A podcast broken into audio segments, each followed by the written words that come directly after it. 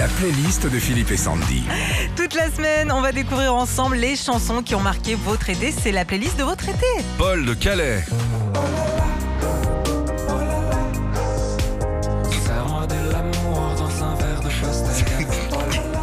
Julien Doré. hein. C'est ça. Dis, on a passé notre été avec ma femme et mes enfants à chanter cette chanson dans la voiture. Chacun faisait une partie du refrain. Un vrai boulot d'équipe. Waf, c'est l'une des chansons du dernier album de Julien Doré avec un clip totalement délirant. On voit ses chiens soit au bar, soit en train de voler. La playlist de votre été, celle de Christelle d'Ivry-sur-Seine.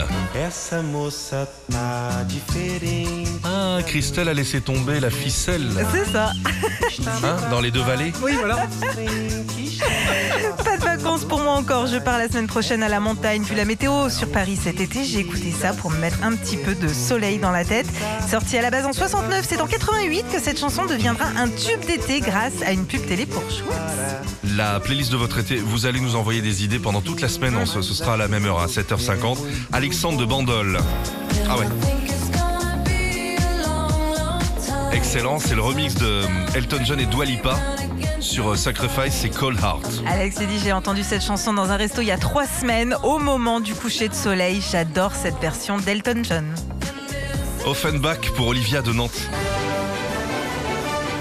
Qu'est-ce qui s'est passé?